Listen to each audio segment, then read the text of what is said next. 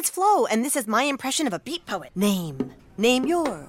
Name your price. Ah, a tool, an idea, an inspiration. To do more than just say what you want to pay. Oh no! But to see the options that could fit your budget.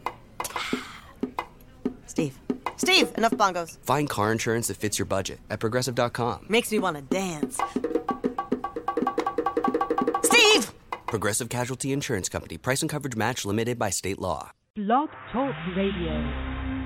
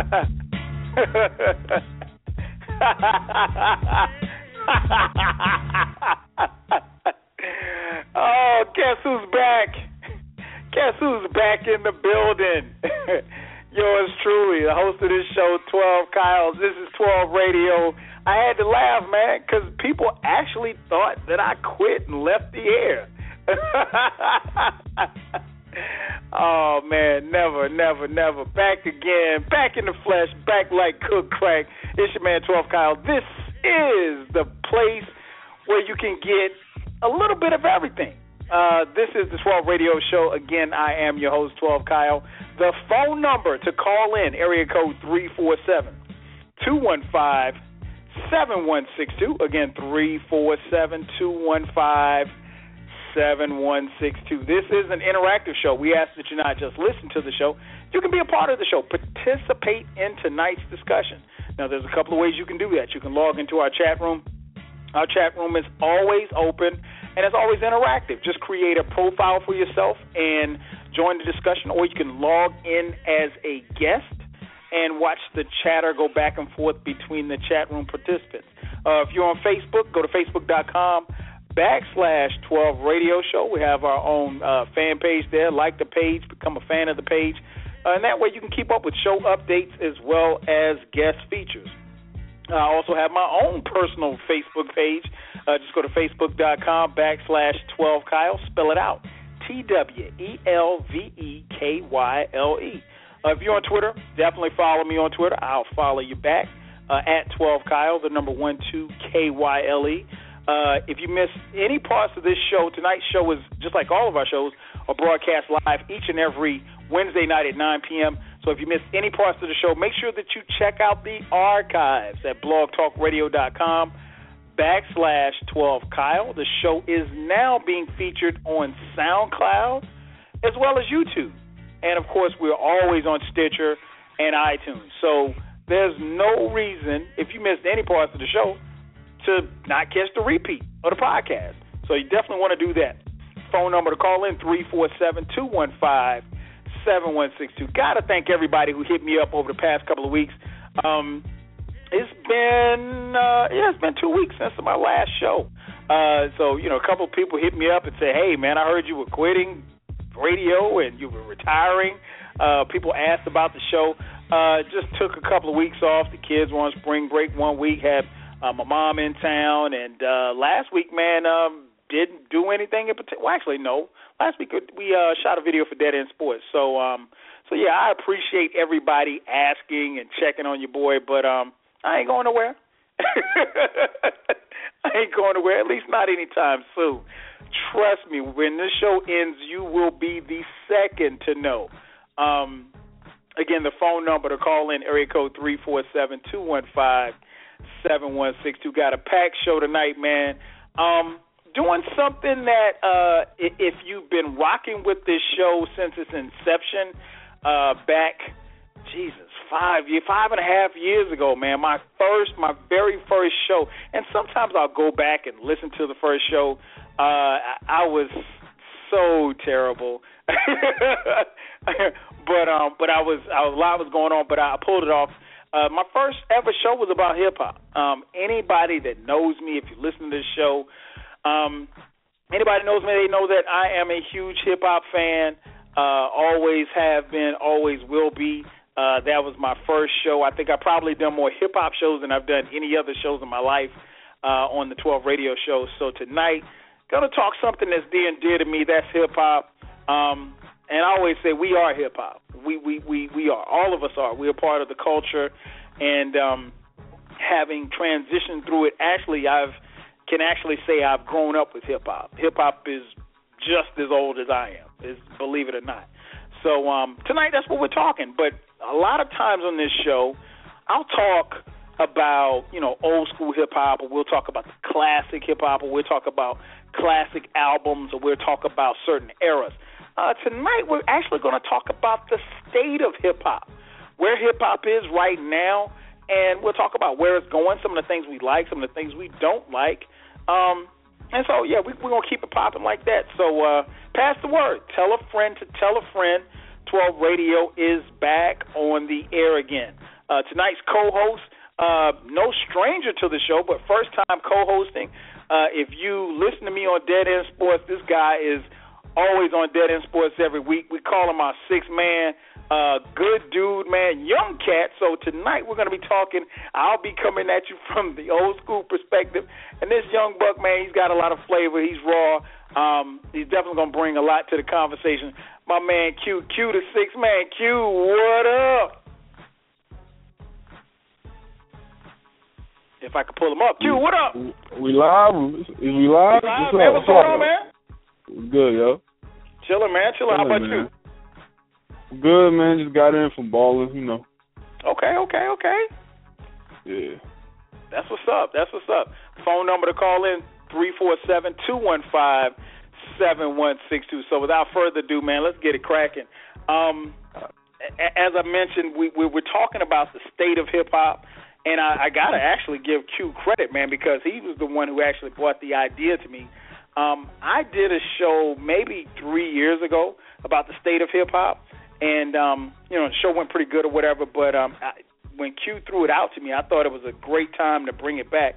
Um, so let's start right there, man. Let's go back to I guess the the beginning for you, man. Um, you're younger than me, so I gotta ask, uh, how long have you been listening to hip hop? Let's see. All right. So for those who don't know, I am uh, 18. So I've probably been listening to hip hop since about oh three, oh four. That's when I bought my first rap CD.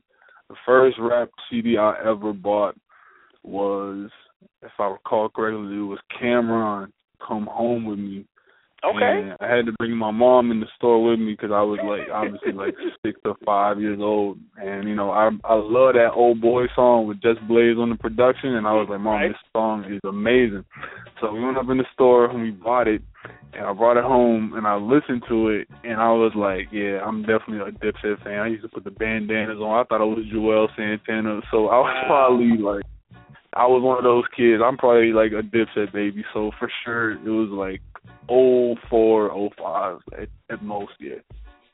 Like Okay, that. okay. So as you can tell, like I said, he, he he's a young buck, but uh, he, he's very. If you know, if you know Q, he's very well versed in a lot of subjects. So I, it, it, trust me, he's gonna hold his own in this conversation.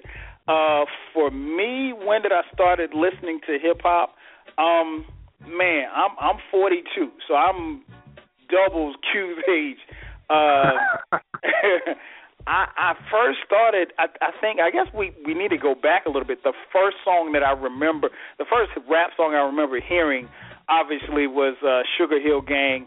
Um, that was the first, you know, the first song that I heard uh, was from the Sugar Hill Gang, uh, Rapper's Delight. Uh, I think anybody from my particular era, that was probably the first song that they actually heard.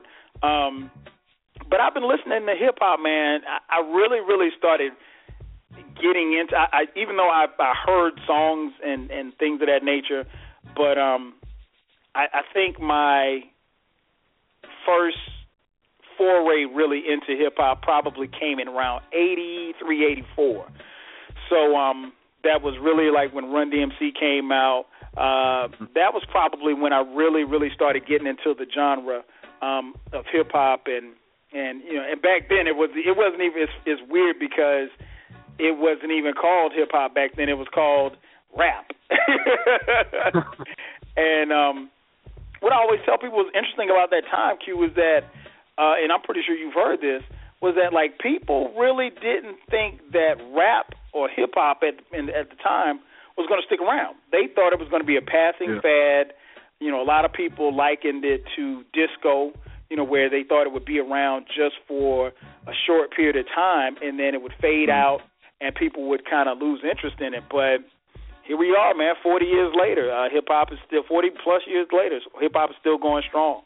Um, so yeah, that's when I that's when I really first started listening to hip hop, man. I was I was um I must have been I'd probably really getting into it around twelve.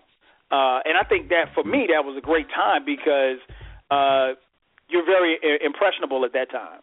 So trust me, anytime we saw videos, or anything like that, we wanted to mimic everything that we saw, um, everything that we saw in the video, everything we heard on on on wax or whatever. Uh, the phone number to call in three four seven two one five seven one six two again three four seven two one five seven one six two. Uh, shout out to my man Jockman on Twitter. He said uh, he said he's been listening for five years.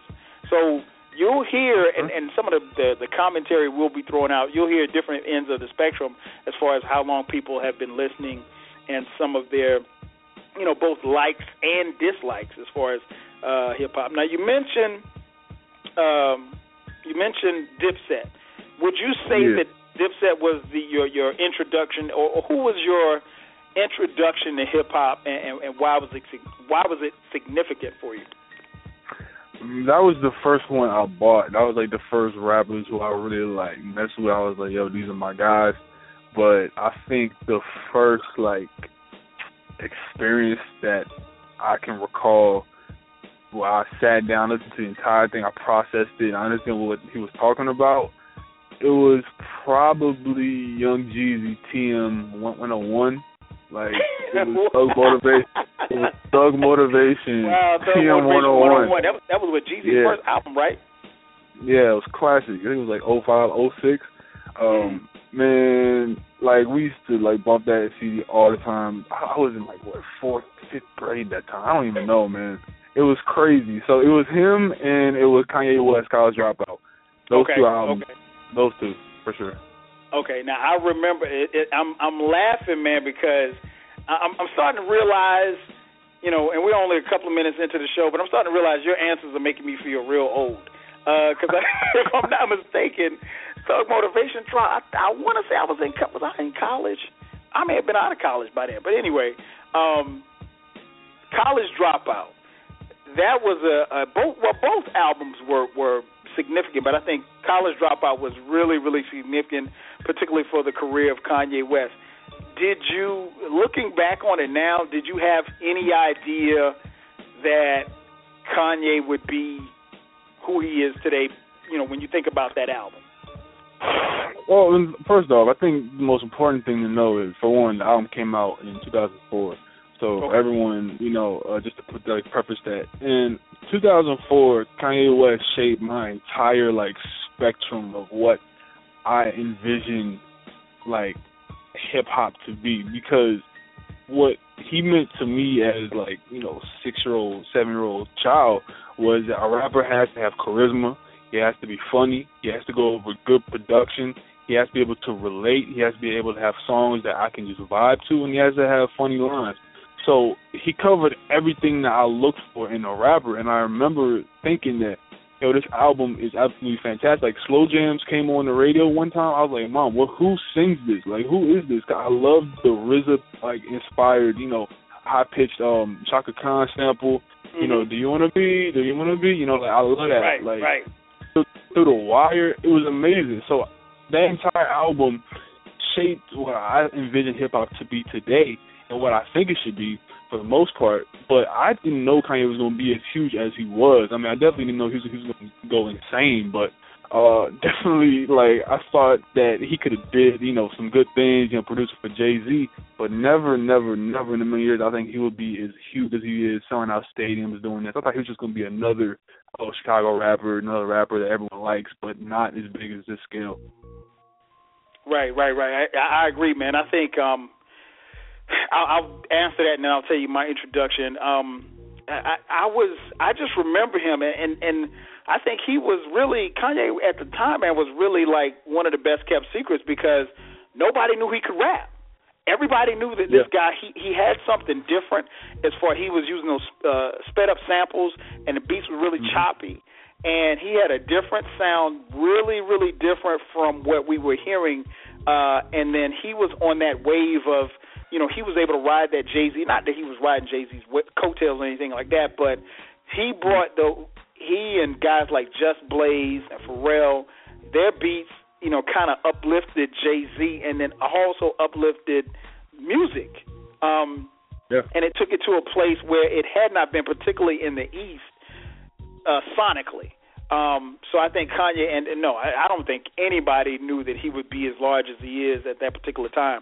Uh, to to this day, College Dropout is still my favorite Kanye album. Um, incredible album. I, I still listen to it from time to time.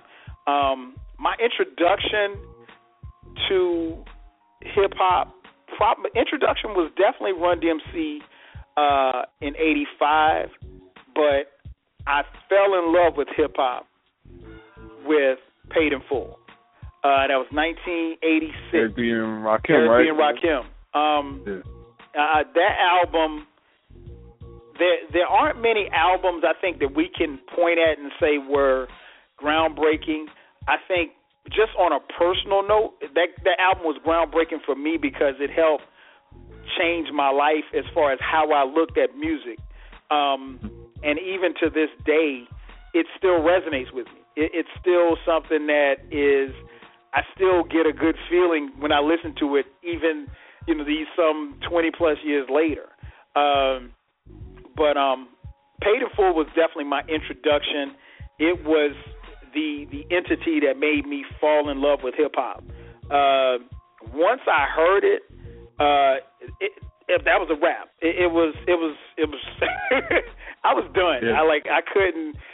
You weren't going to bring me back from where I was at that particular moment, um, because I think where you know, and you we we hear, we hear the term all the time when when people say you know hip hop saved me or hip hop saved this person, uh, mm-hmm. it, it definitely I'm not I'm not gonna say it saved me, but it definitely did wonders for me as far as what I liked and what I didn't like and what I felt about the genre uh, uh, of music.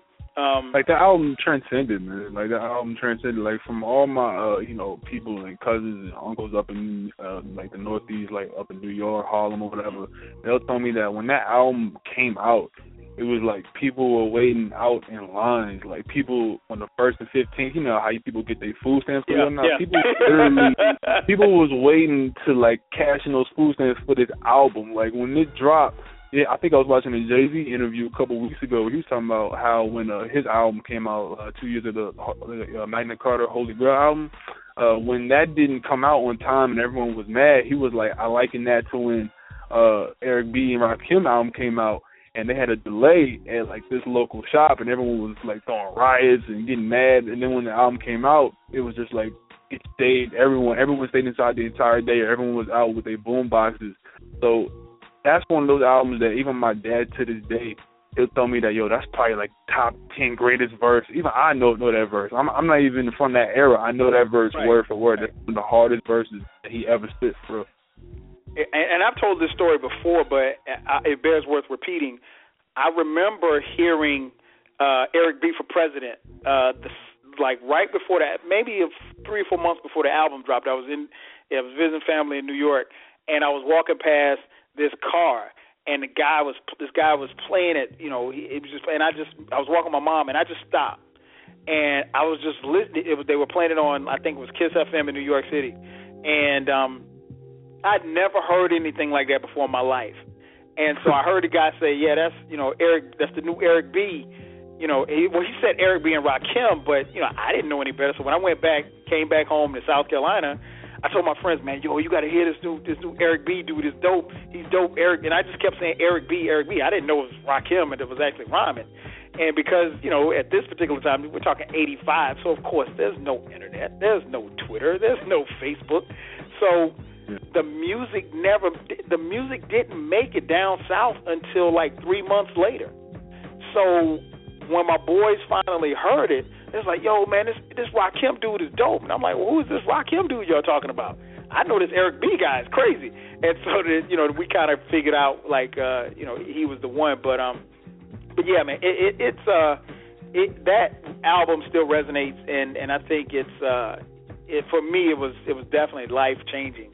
Um, like I said, as far as how I look at music and how I how I get into music because I think you know we as fans you know have to actually uh, get into the music and feel the music.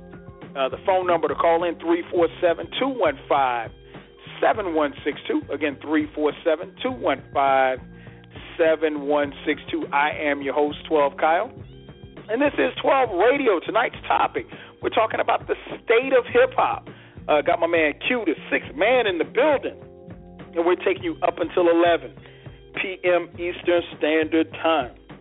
Um, now, the next question I have for you, Q, uh, simply put, man, what do you think is the current state of hip hop? All right, I'm gonna try to keep this as short as possible because there's so many you, directions. You, that you know what, man? take. You don't have to give any short answers because we got a two-hour show. so you, I know. you can All get right, your can so- on if you want. all right, all right.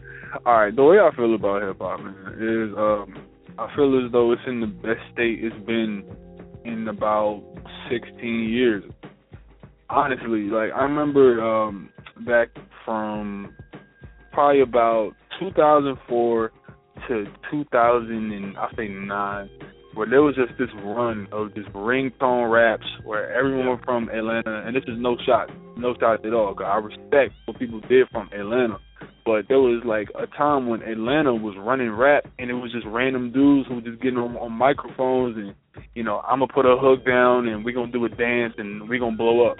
Everyone was Right. trying to copy the whole, you know, Soulja Boy uh, business model of we're gonna do a dance and then we're gonna get on 106 & Park and we're gonna make millions of dollars. And I'm not gonna knock the hustle, but I felt as though that watered down hip hop for so many years, and it got to the point where album sales had been at the lowest it's ever been, and that the art was just being just like like just destroyed by people who didn't really care, just worried about the dollars. And I understand, get your money, but there has to be a balance. But in 2015, I feel like hip hop has is is at the strongest it's been since the 90s, man. Like people will disagree, some will agree, but if you really look at it, all right, who are two or three or four biggest rappers right now? People will say Drake, Kendrick Lamar, J. Cole. Whether you hate or love any of those rappers I just listed, you have to admit that they both, or all three of them, some will say, put lyrics and melody and their artistry above everything. Right. Uh, you know, J. Cole comes out, he puts an album out with zero features. He's the first rapper, I believe, since the 1990s to put out a rap album with no features and go platinum. Kendrick Lamar puts out his album with a pro-black, you know, mantra around it and trying to uplift his people. That's like, that's not mainstream. Drake, on the other hand, he's just a dude who knows how to make songs, but occasionally Drake can snap. You know what I'm saying? It's not like he's trash. I, I, I personally think Drake can rap a little bit. I'm not saying he's, you know, top five, top ten, but dude can rap. So it's like, how long has it been since we've had two or three dudes who personally put their art above everything and can balance between making good songs and actually having a good message? I think you have to look at Chicago right now. There is a movement bubbling out there. Whether you like, you know, you know, Vic Mensa, Chance the Rapper, Mick Jenkins, Chief Keef, Lil Reese, doesn't matter who it is. There, there's balance everywhere. Go to Atlanta, you you got the uh two nines, you got the uh OG Migos, you know, you got the Young Thugs, but then you have people down south even further like Rapsody, the Ninth Wonders, those guys. You got the West Coast, TDE, Odd Future. There is so much balance and there's so much music out there for everyone to enjoy. And with social media and the internet, we are able to access so much great music and so much good content that we didn't even have just I'll say ten years ago. It wasn't even there. So now people who didn't need labels or I'm sorry, people who did need labels to get out out there don't need them now. All they need is a microphone and a beat machine. And the next great rapper could come from just putting his his uh, link up on a SoundCloud or a YouTube page. I love that. I think rap is in a great state. I think you have to look for the music, and I think that if you say that rap is trash right now, I don't. I really don't think you're looking hard enough. Right. So in closing, I just think it's in a great state, man. I think it's doing very well. That's just been in a long time. Uh, you know what, man? I, I actually agree. I think it's it's in a very precarious spot, but I think it's in a better spot than where it it was. Now, I think it's it's tailed off from where it should be, but I think, mm-hmm. but I totally agree with you. I think where where it is right now, uh, it, it's it's in a good spot from where it was because you're right, and I'm not, and, and trust me, I live here, so I, I can say this. Yeah, at one point in time, there was a string of just ringtone rappers and trap snap rappers and and and, and I'm not and, and don't get me wrong and I'll get into it a little bit more a little later. Mm-hmm. I think everybody and, and I've always said this as a hip hopper, as a hip hop fan, as a hip hop head, as an old school head, I think everybody has room at hip hop's table. So even a, even a guy like Young Thug, I don't like Young Thug. I don't listen to Young Thug. I mean, that, I, same with Gucci. You know, it was funny. I, I was telling somebody one day, this was years ago. People were talking about Gucci Mane, and I didn't know who the hell he was. And I was like, yo, I could bump into this dude literally in the streets of Atlanta and not know who the hell he was. And he had the number one, you know, I think he, I can't remember the name of the song, but he had the number one song Lemonade in the country song. at the time. Uh, some yellow ice creams. I don't. I don't even. know. Uh, anyway. Lemonade song. Yeah. Yeah, yeah, yeah. Lemonade. That's exactly yeah. what it was. Um, but but I say that to say this. Even as an old school cat, I understand that you know everybody has their time to shine, and everybody will. But when you have that time, I think you have to make the most of it. And I think what is kind of scary for me is that there's some guys who will get the spotlight and get to shine, and not necessarily take it to the level where they need to up. And, and no, I get it. Everybody can't go make an album like Drake. You know, everybody, you know, um, everybody can't go make an album like Odd Future. Everybody can't go make an album like Young Thug. But I think what I would like to see is more balance and more creativity in mm-hmm. in this generation because that will extend the life of hip hop. Uh, if everybody sounded the same, and everybody looked the same, we're gonna get the same results, and and it's gonna become stagnant. And the last thing as a culture, that's the last thing we need is is for the culture and and hip hop to become stagnant because that's not what it was. That's not what it's about. It's never been about that. It's always been about uh, you know trends and and cutting edge, and it's always been on the cusp of something great. Um, and so I think you know when when I when I see it getting when I see the game getting stagnant or what have you, that becomes frustrating to me because that's not hip hop.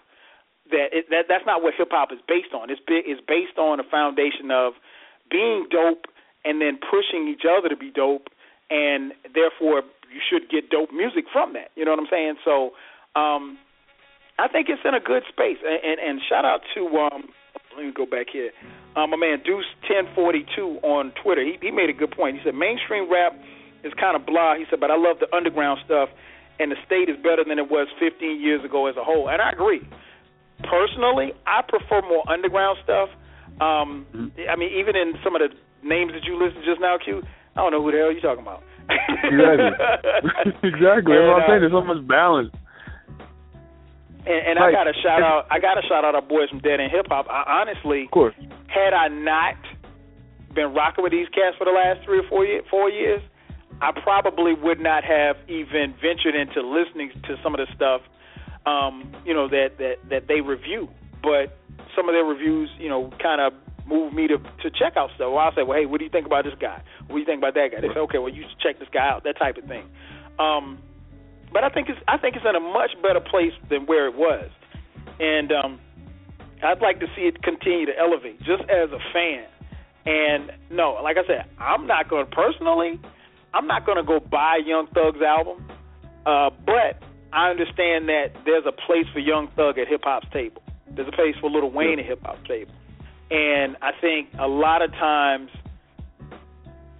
you know, kind of like in life, the older generation they want to shut the young bucks up. Now, I'm not, you know, everybody got something to say, but I think you know the young, the younger generation, especially this new wave of, of MCs, like you mentioned, the, the Kendricks and the J Cole's. I love the fact yeah. that these guys are bringing lyricism back because that's what it needs, and hopefully, it'll make some of these other guys step up. I mean, you got to think about it, man. Just like to inter- interject real quick, you got to think ahead. about it. Not not since, and this is so cliche to say. I hate I hate talking like this, but not since Pac and Big has there been two dudes, and I'm not, and I'm not comparing. I'm saying in the in the capacity in which they rap, and in the capacity in which they rap. Since Pac and Big, there have not been two guys over a steady course of I would say a couple years now have collectively brought innovative and creative stuff to hip hop. The Pimp a Butterfly, 2014 Forest Hill Drive, Born Sinner, Section 80, Overly Dedicated. Those two rappers right now are consistently putting out good content. And not since those two rappers I just mentioned, Tupac and Biggie, have there been like Nas had his run, but he he didn't like he didn't control hip hop for like years. Jay Z he would dip in and out before you know the Hard yeah. Knock Life album came out. You know, Ghostface, he didn't really want like Wu Tang had its little two year, three year thing, but there there was never like uh like a control where they held like like speaking of control, the control verse. When since the nineties has there been a verse where people were like, Yo, did you hear that? Since Yeah, Ether, it, it has there been a song That's about like, it. Like dog, like since Ether, has there been a song sp- like spoke on as much as that control verse? And that verse wa- wasn't even like that amazing to me because I feel like Ken- Kendrick can do so much better. But the fact that we got like literally Phil Jackson tweeting about Kendrick Lamar's lyrics, and that's you can look that up. It's all on his account. I didn't even believe it either. Phil Jackson came out and tweeted about that. That's Right. those are two rappers who are collectively contributing innovative and good uh content to hip hop. You have to acknowledge that. You can't just sweep that un, under the rug and say, "Oh, these young cats just having their moment to shine." Like if you actually listen to their bodies of work, these people are putting out amazing, you know, content. All these guys are, in my opinion.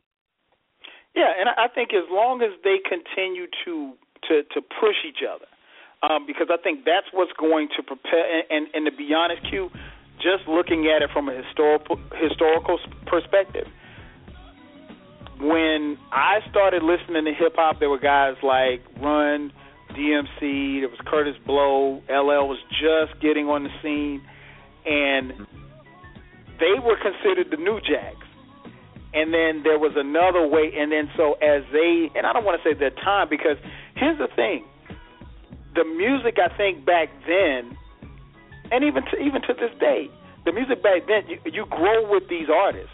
So what I'm what what I want to make sure is that, especially for everybody listening, if you like Jeezy, if you like Young Thug, if you like Rick Ross or whomever, I think the thing that you want to do as a fan is to be able to grow with that artist.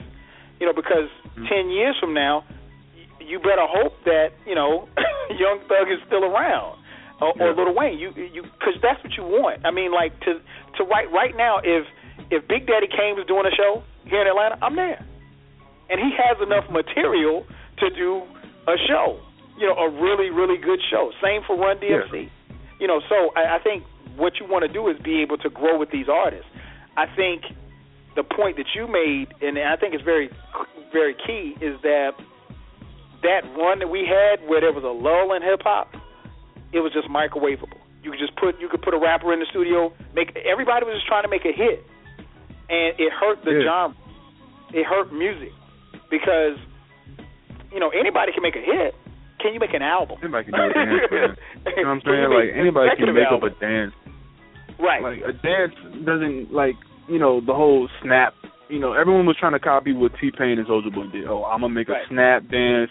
I'm I'm gonna make a you know like Superman and like really dude like that was just like seven you know years what, just you know what, Q, man? I, I gotta even even in something like that, I, I'm not. I don't really, and it's gonna sound crazy. As far as whack as I think Soulja Boy is, I'm not gonna crap on it because for every Soulja Boy, and, and you you got you young bucks can look this up. There was a guy by the name of Rappin' Duke back in my day, and he had this song called "Da Ha Da Ha." There was there was Joeski Love. He had this song called he had this dance called a Pee Wee Herman, and it was a dance. And now Yeah. keep in mind, those were the only songs these guys ever made, but they had dances to them. So I just look at it like maybe you know Soulja Boy making up a dance is the same as Joeski Love making a Pee Wee Herman. For, See, it's just that's a a different good era. point. That's a great point because I always try to tell people this because I, I I don't like talking like and I call these people dust heads because these people only listen to I can't I can't listen to it if it's over a certain pitch level. If it has 808s hi hats I can't listen to it. It has to be a boom bap beat and just straight bars. It's like there's more to music than that. Like and I would tell people that like what was Tupac's first big single? Think about it. It was I Get Around it was a song about having sex with multiple females. But people, Right. for some reason, for, forget that and say, "Oh, hip hop is so misogynistic, and this is just terrible, and I just don't like how the new generation only cares about this and that." Tupac had so many songs about doing like shooting people, all this and that, but it was entertainment. Biggie, same thing. Nah, same thing. Jay Z, same thing. Girls, girls, girls. But think about this: the sample for "Girls, Girls, Girls" is a song with Biz Markie back in the day. Those were the songs that people made. So you have to think about hip hop's like. There's been a completely like one-sided argument that's going on with the older generation that thinks, oh, you and your, you know, you and your new young thugs and your rich homie Quan, you only care about, you know, you know, hooks and whatnot. That's not the truth because what we should be focusing on is, and I think this is the point that you're trying to make. How come in rock music and you know areas in, in which like you know people have guitars and whatnot, those people can tour until they're 70 years old and make millions in stadiums. But Mhm. Big Daddy Kane can only perform at a little jazz club here and there and sell out to only 200 people. And the reason is because we, as rappers, it's a young man's game for some reason, and I I think we need to change that. You know, it's a young man's game, Well, and know, it's like I, now, now there I disagree. I, I I've and I've seen Kane perform. These guys, the, he's, a, he's an amazing cats, performer. They, yeah, they, they, I think you know they they can tour depending on the artist. They still tour and they still you know do very well for themselves. They they they earn a living like that. And I think the thing is is that a guy like Slick Rick or, or Big Daddy Kane, their discography is such to where they can do that. Where I I don't think it's a young man's man's game because here's the thing. I think it's game for everybody because again, Kane can come here, Slick Rick can come here, and I'll say, okay, I'm going to go buy a ticket. Mhm. Lil Wayne can come here. I'm not interested. That's you know, Sure. and, and and and that's no knock on Little. I'm just not interested. Uh, uh, Rick Sure. Ross can come here. I'm not interested. I think what we have to do is understand that at some point, even your even uh, even our favorite MCs gonna get old. Yeah. They're gonna get old. But I- So you have to. I guess the thing I'm saying is that hopefully, as these MCs come up, they evolve. Mhm. You're, you're you're right about Tupac, but I, I and I, I really don't. I don't pay a lot of attention to people who talk about oh hip hop so mis- hip hop's always been misogynistic. I mean, Yeah. the biggest, one of the biggest Ar- arguably the most important song in hip hop history, "The Message" by Grandmaster Flash and Melle Mel, he used the word "fag" like three times, three or four times, and this Yeah, was in yeah. '82. So so you look up at that song like it's amazing, man. It yeah, is a great, exactly, song. and, and and so you know, and and if you if you're ever confused about something, go to some of these sites like OHHLA.com or Rap Genius, and pull up the lyrics to your favorite song. You'd be surprised at what's actually being said. Um, I said that to say this: when you have a deep discography, you know it'll it'll balance itself out. You mentioned Tupac. Yeah, he had, you know, he had songs, you know, talking about getting around, but he also had Brenda's Got a Baby. He also had songs like, you know, uh, Dear Mama. And I think that's a that was a part of his evolution as an MC. And what I'd like to see, and it happens with time, if they're putting out quality music, Mm. over a period of time, you get that from your fans. Your fans will bring that out of you. You know, because Yeah, I- you can't talk about snapping and, and selling dope all, all your whole career.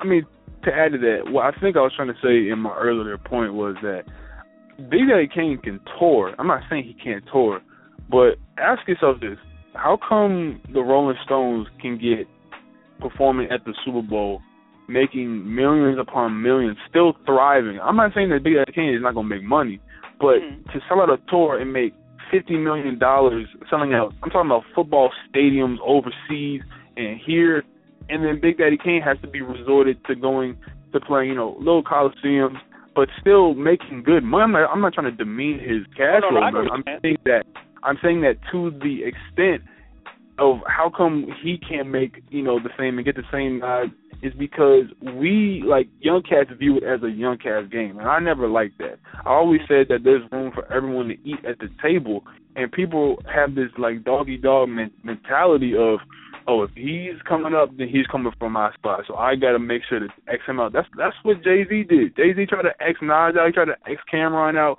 Tried to X Fifty Cent out. Joe Budden. Like he tried to like make sure no one could eat. He was the king of New New York because he wanted it to like be that. And it wasn't even a competition thing. It was a I feel like you coming from my spot, so I'm gonna have to take you out. Because Jay Z was like 34, going on 35, and young and uh Joe Budden and Young Jeezy were all coming out and he had to make sure that he solidified his spot so he evened out the competition and started putting out all these diss records to Nas and everything. And I guess that's just a microcosm of the fact that in hip hop we feel threatened that someone's going to take our spot. And we have to start putting value on our OGs and the stuff that have come mm. out before our time so we can actually cultivate that and make it something so much more special. So when Big Daddy Kane turns 50 and 60, that he can still go to a stadium and make 50 million dollars, just like the Rolling Stones are or ACDC, and Right. we can still support him while- like he was 25 again. And I guess that's my point. We need to put value on the music. That's the only thing about the state of hip hop I don't like is I feel like the young guys out here, like me, eight, 18 year olds or whatever, 20 year olds, will say that oh, if it's not Kendrick or J Cole, then I don't want to hear it. If it's old dudes like Ghostface, Black Thought, I'm not trying to hear that. And it's just like there is something wrong with you to, to me if you don't want to hear everyone's side of the story. You know, and, I, and that's something that we definitely have to change. Yeah, I, and I agree. I, I think I think to, to answer your question also, uh, as far as like the Rolling Stones and, and, and a guy like Big Daddy King, you got to look at who's buying. You know, you got to look at who's buying their their tickets. Um, Yeah. You know, people who buy the Rolling Stone tickets, you know, God, they have jobs, they have careers, they have 401ks, they have families. So, you know, it's nothing for them to go spend four hundred dollars on a ticket. You can't think of one hip hop act right now that you would spend four hundred dollars on. You know, True. I mean, there there aren't any, and if there are, there aren't a lot. And so that's where you know that's where t- time and longevity comes in. Um, but it's a great point. I think you know it's it's about being able to reach, and that, I think that's where the younger generation has to learn from those who came before them, and the older generation has to keep pushing the button to make sure that you can take these young bucks and put them up under your under your wings, mentor them, and tell them, hey, I made these mistakes. You know, you should not you, you shouldn't want to make these kind of mistakes that I made. You need to do this. Make sure your deal looks like this. Make sure that you don't let you know the the label push you into making these kind of records, that type of thing. And then just really cultivating the art. Uh, the phone number to call in three four seven two one five seven one six two. Again, three four seven two one five seven one six two. I am your host, Twelve Kyle. This is 12 Radio. Tonight's topic. We're talking about the state of hip hop. Got my man Q, the sixth man in the building. We're taking you up until 11 p.m. Eastern Standard Time. Pass the word. Tell a friend to tell a friend. 12 Radio is back on the air again. Um, now that got me to think about another question, Q. Uh, you're young. You you you mentioned you're 18. What do you think needs to change about with today's hip hop? What do I think needs to change. hmm Um, I feel as though I feel as though there's like a few, you know, a couple like percent here and there of guys who are trying to sound like the next man, and that's all always throughout hip hop. Right. Um, Uh, and that's all music in general. When something's hot, you're gonna try and emulate it. You're gonna try and see if you can cash in on it. I don't know if there's anything I would change other than the radio should, you know, a majority of radio stations should play a little bit of both sides. But even then, there's the argument that, to me, I'm, I'm gonna put it out here just like this. I don't like to, to listen to most of the time straight up 10 minutes of bars, no hooks, no melody, anything. I feel as though as student of the game for music, you know, I, I take these classes and I've been a, you know a child of hip hop for years now. I think that when my like my favorite rappers, like I said, is Kanye West. I said that he had back then at least everything that I, I was looking for. He had the charisma, he had the beats, he had the mic presence, he had the consciousness, he had the funny lines, he could spit, he had the flow, and then like his voice was fresh. So I was just like, okay, he has everything I'm looking for in a rapper because he has the complete package. I feel as though most guys out here sometimes, and this is a bad thing, and it can also be a good thing, is they just pick up a mic and they can just think, oh, I'm gonna be the next big thing. Like you know that you right. guessed this song, and that's and like that's no this to OG Maco because I actually love like his music, but he even says that that song you guessed it only got hot on Vine because people are stupid. He said that he like dude, the actual guy who made the song says I have so much better songs than that. Or I'm actually talking about things that are going on in the world right now, but people only like that song because look, it's fun, it's stupid, and it takes no thought behind it to like it or process it. But that's no just anyone who likes the song. It's just the truth that people don't like to think because people don't care what they think because people don't think. So the answer to that question is the only thing that needs to change in hip hop is just do you. Just do you, and that's in music in general. That's not even just a one thing for hip hop. Just do you. Don't try and sound like Young Thug. Don't try and sound like Rich Homie. Don't try and sound like you know uh, Chief Keef. Just try to sound like you. Bring out the music that makes you good. And like if you're dope, it's gonna shine through. Everything that has become classic is verified because you're gonna go through the gauntlet of the reviews, like the five mics back when that was a relevant thing. Right. That was a huge deal. Like that was a huge deal. Like oh, like Nas got like three mics, I believe, the first time he came out, and that was a classic. Like that's a no, no, classic. no. Illmatic, like, Illmatic was five mics. Illmatic was five mics. Was it five mics? All right, all right. So it might have been Jay Z who. I, I, I think Jay Z, Reasonable Doubt, well, got three mics. Reasonable Doubt, if I'm not mistaken, I'll go back and check, but I think it was four. It wasn't five. It was four mics though. Yeah, it was like it was like three or four mics. Some, there've been some great albums that not get the mics that they probably yeah. should have gotten.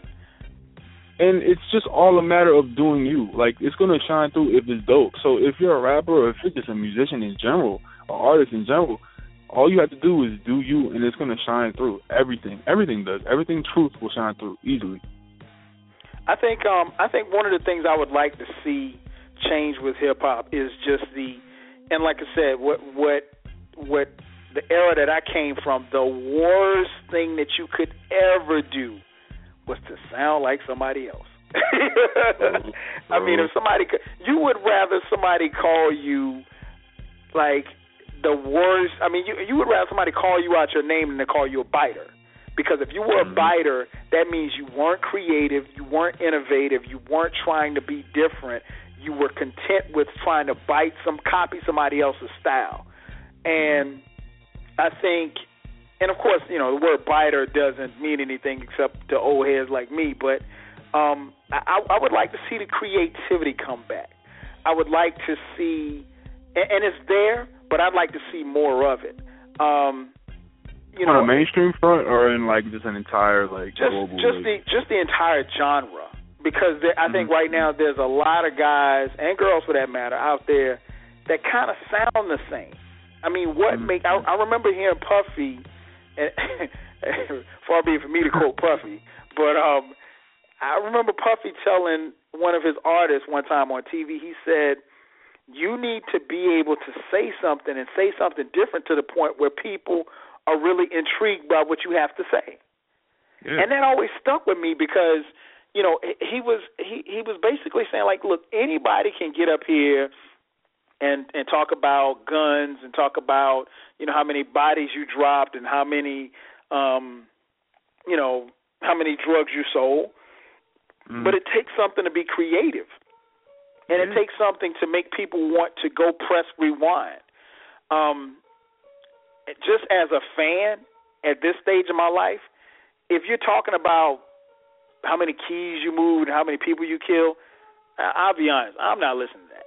I'm 42 years old, man. I'm that that's the and, and don't get me wrong, I don't dump on it like I used to. I, in fact, I understand, and again, it goes back to what I said earlier. Everybody, it, it has a place at hip hop's table because there's a certain segment of the population, there's a certain section of the culture that like that loves that kind of music. They want to hear mm-hmm. Chief Keef kill twenty thousand people in a song. I mean, bruh, when I was fourteen, I listened to N.W.A. and they and they killed a whole bunch of people. So mm-hmm. I'm not, you know, I, I'm not too old to understand that. And I also listened to a guy named Luke Skyywalker, who who I think is a hip hop pioneer. You know, but if I look back on the lyrics of what he was actually talking about, do I want my kids to listen to it? No. But I'll expose it to them when the time is right. And say, hey, you know, and, and to be honest, I can't really tell you what I got out of listening to Two Live Crew, other than the fact that I wasn't supposed to be listening. the beach was uh, fire though, man. Oh yeah, and, and you know what, man, and, I, and something I left out as far as my introduction. I think one of the other things that helped me, particularly when the when the golden era happened in hip hop, and, and it kind of made a turn, and I really started getting into NWA. One of the biggest reasons why I listened to it was because my mom forbid me to listen to it. It was rebellious. Really? You know, listening to Easy E, it was rebellious. I never forget, and I told the story before. I'll tell it again real quick. I was listening to Eazy-Duz-It, and my mom happened to be oh. walking past me, and it was an interlude. And he was just cussing this chick out, calling all kind of B's and MFs this and all this stuff like that. I know what you're talking about. And my mom was like, "What is this you're listening to?" She heard it through the headphones, and this wasn't beat headphones. and so, I, you know, so she said that, and she was like, "Look, don't you ever bring this music back in my house." And from that moment on, I really wanted. I mean, I was already listening to hip hop, but I wanted to listen to it even more because she told me not to. So, you know, and, and hip hop doesn't have. I don't know if it really has that effect because it's so prevalent now.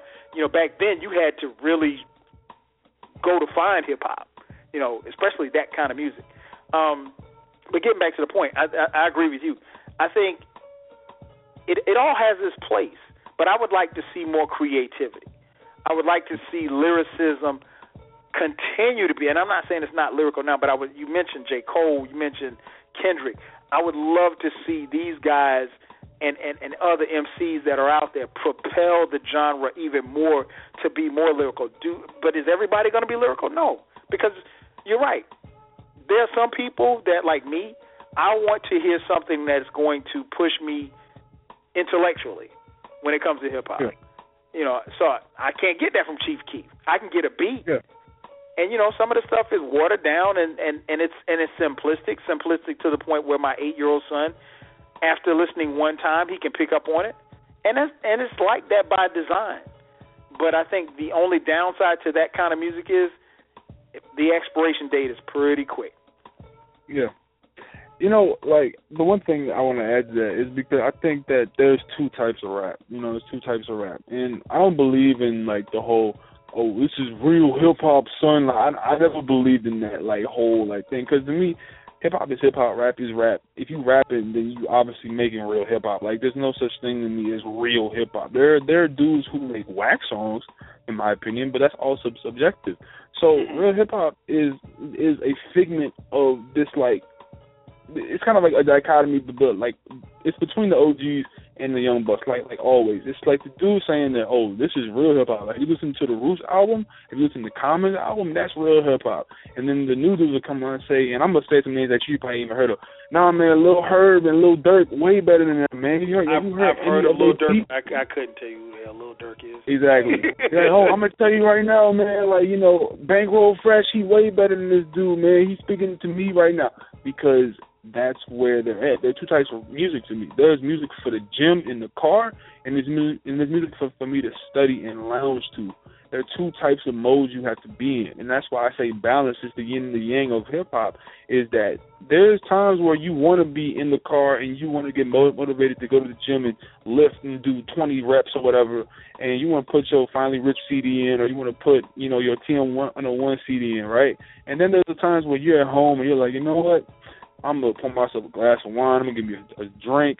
I'm gonna put on this Common Be album. I'm gonna put on this old Reasonable Doubt album, and I'm just vibe back to when I used to listen to this. There are two types of rap, and I think that I think that there is a balance, and I think that we're getting it now with the fact that you can just search anything up online. I think the creativity is there. I think there are a lot of clones, but that's in all music. Yeah, if you go yeah. on SoundCloud right now and you just look up a random guy, he could probably be your favorite rapper by the second song you listen to him. I just found a, like a new dude, and I'm, I'm not gonna plug him. But I found a new guy yesterday that I'm really feeling right now, and I think he could do something if he actually just keeps it up. And that's just for me searching on hotnewhiphop.com, and that's just one click away. So I'm saying the creativity is there. You just got to search for it. The mainstream guys who listen to the radio are gonna say, "Oh man, rap is trash. All all they play is Lil Wayne and Nicki and all these guys." But there's a certain level to this that it takes. There's a certain sophistication it takes to make a song like a Milli. There's a certain sophistication that it takes to make a song like you know uh, Over or you know I'm thinking about Nicki song real quick like that um Moment for for Life song. Those songs are not like trash songs. Those actually like those dudes are really spitting on, on on those songs. It just takes a different type of ear to appreciate, in my opinion, what real rap is, and that's just music that hits your soul, regardless of what the content is. It's just a matter of if you feel it, then it's real you. That's the way I feel. If if you feel it, then it's real. So that brings me to the next question: Where ultimately, man, where do you think hip hop is headed? Because we talked about the fact that we we we feel like it's in you know some good hands and and and it's moving. Um, where where do you think it's headed? First off, rap hip hop is the most influential culture of all time. In my personal opinion, it's the most influential, it's the most copied, and it's the most hated and the most celebrated form of all time. You know, uh, for some reason, and I'm gonna just, you know, I was talking to a couple people today, and my teacher even said this today. He was like, you know what I noticed about rap is that whenever you know you know, a black person and just tie in with some of the current events. Whenever a black person is gunned down by the police, they'll usually try and tie in their their music taste to why they deserve or deserve their uh, demise or whatever. But when rap is on award shows, it's everyone's culture, you know. And I think it's funny because I never thought about it that way. Rap is that influential that we got people in like Europe. We have people in Japan trying to mimic what we do over here. Right. And I, I personally enjoy it because I think it's like to me, imitation is the best form of flattery. You know, when you look at what we're doing, I see hip hop as I'll say it again, the most influential art form of all time. There is nothing more imitated, more copied, more quoted than rap lyrics. You you really got to think about it. Like or nah, like that's a real thing. Like that's like that's something that people say. Like people are in Congress are quoting rap lyrics to back up their arguments. Like this is not like President Obama is is quoting Jay Z lyrics at the inauguration. Like it's ridiculous. This is like the most influential music form of all time. I think in 20 years, like I think people uh thought that rap was gonna be like jazz and it was just gonna get like washed out and you know taken over by the corporations. It was gonna like turn whack and just turn into like an underground form of thing. But rap, I, I see it becoming stadiums. I see it becoming sellout tours. I see it becoming merchandising. I see rap is already rap is already taking over the world, man. And this all started forty some years ago, and you gotta think about how young it is. It's not even over fifty years old, man. I see Yeah. rap taking over. It's amazing to me. It's gonna, it's going to take over. I see it being billion dollar in industry. It already is. It already is multi billion dollars in just five years. I I bet you. I bet you. The moment rap turned real is when kids in the suburbs, uh, pre- predominantly white children, started to like give their dads Tupac demos and say, "Dad, this person is nice," and that's how Tupac got his deal. That's the moment. That's the moment rap got real. That's the one rap got real When it reached the suburbs, for sure. Mm. Oh, oh, no question, no question. Because uh, outside of that, trust me, and and even in seeing that, that's when it really took off. The commercial commercialization of it really, you know, elevated the the the not just the music but the culture in, in, in general. Yeah. Um, I think where it is I'm not sure. I I know where it is. Where it's going, I don't know. I really don't. And it's it's rare. It's rare that I have a question here where I really don't have an answer to. I don't know where it's going. I think it's in a very good place to really really go to the next level. But how you know we go about taking it to the next level, I'm you know it, it's really going to depend on what happens these next three or four years. Um, I know I say not, not maybe not three or four. I say five to six years because it's in a very good place. But if we don't take care of it, it's just like anything else. And and I, I always use when I when I talk about hip hop, particularly today's hip hop, um, a word that I love to use is cultivate, because we have to cultivate it.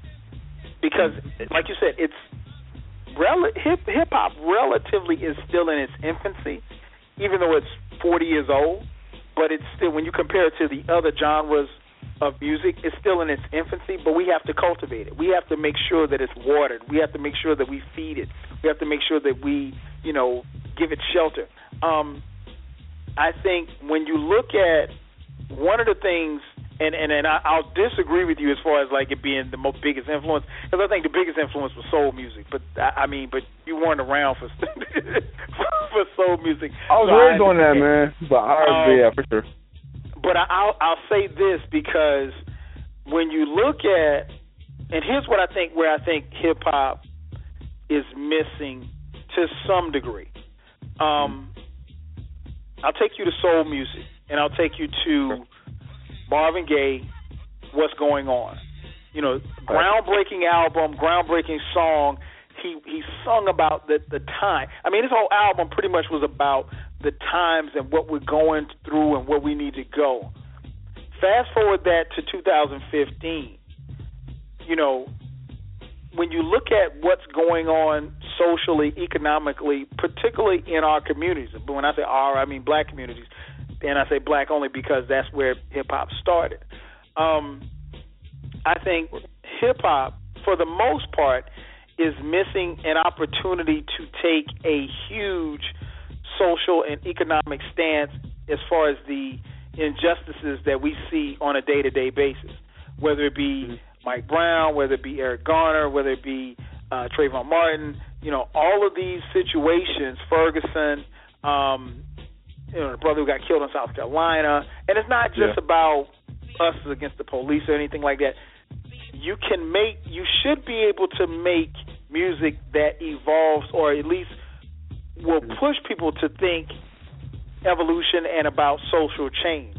And I think that's where we're missing it right now because I think these are the times where that kind of music could come out. But I was thinking about it today, Q, on my way home from work, and I go back to Marvin's "What's Going On," and then if you listen to to Pimp a Butterfly, Yeah. very similar.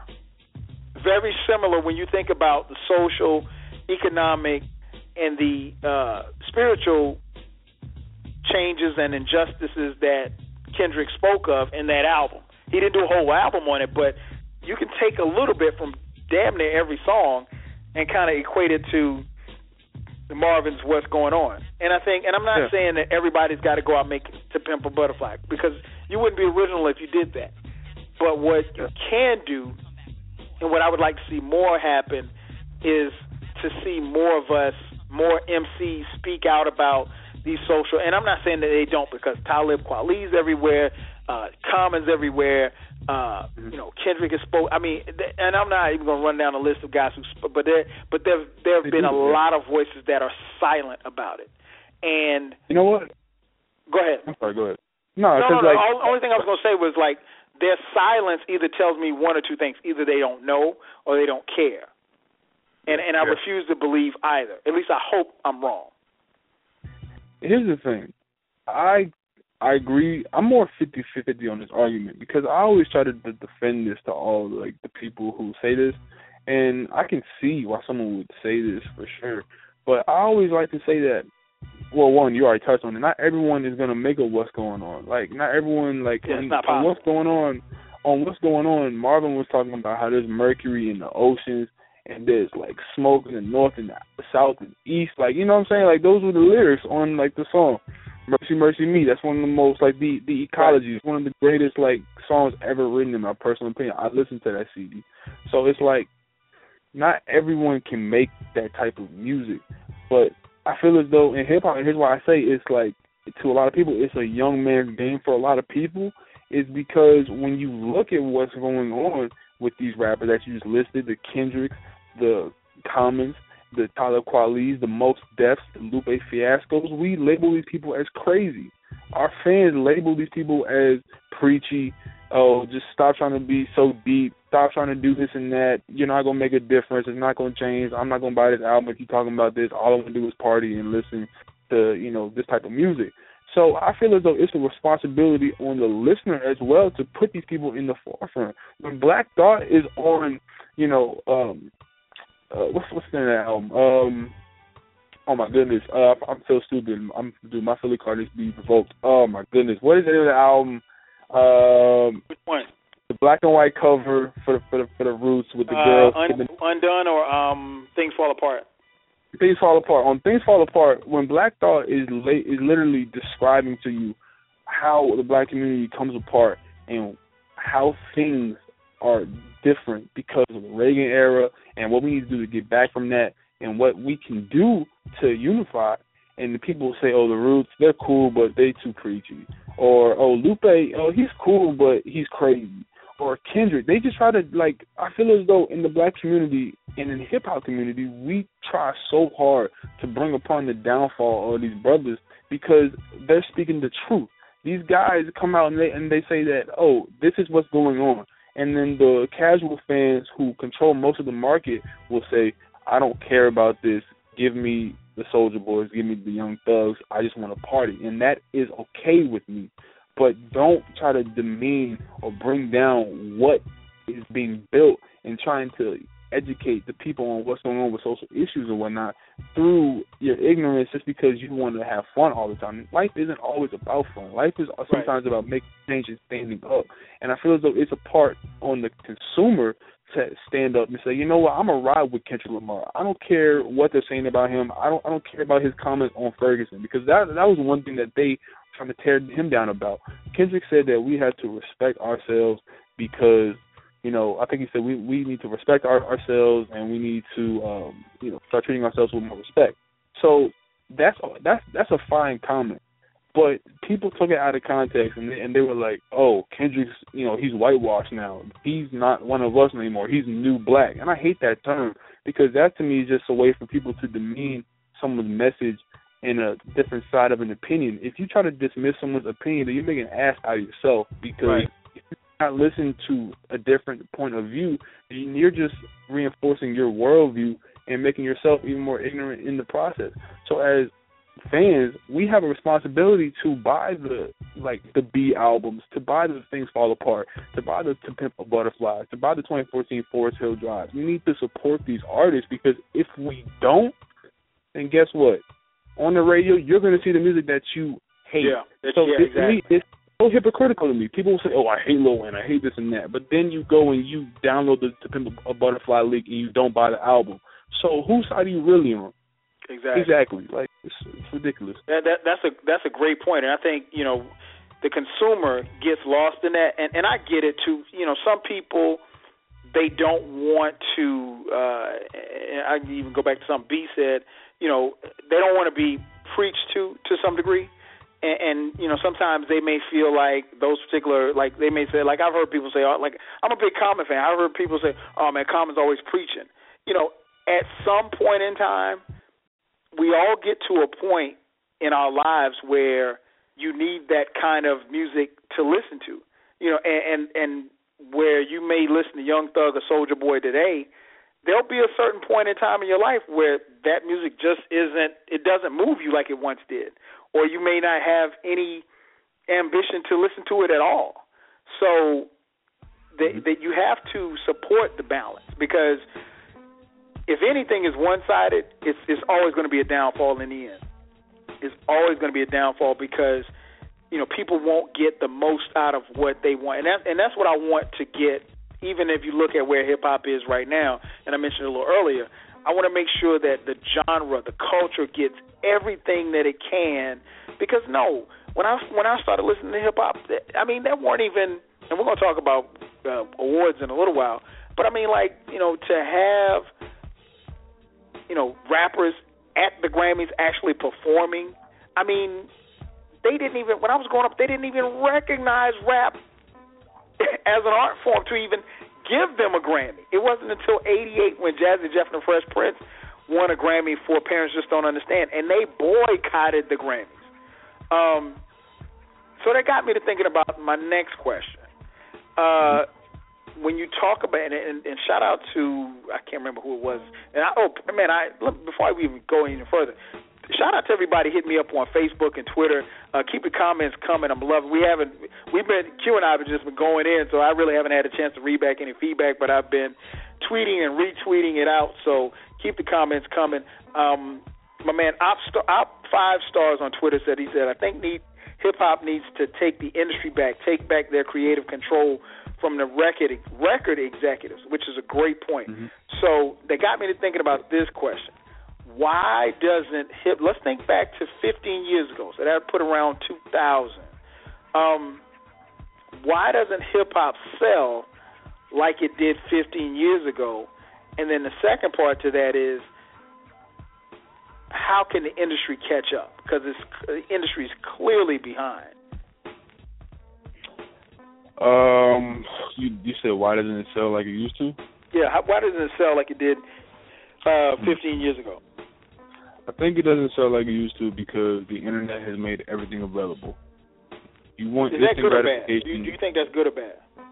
I think it's both. It's a balance, man. Like if if I want to get the real story on something that happens in the news, I just go check and see what this guy tweeted about or a guy you know was putting up on his live stream. But if I'm releasing an album and and my joint like I'm a I'm a ASAP Rocky. His album leaked a, can, an entire month earlier than what it was supposed to. It was supposed to come out, I believe, January 10th, 2013.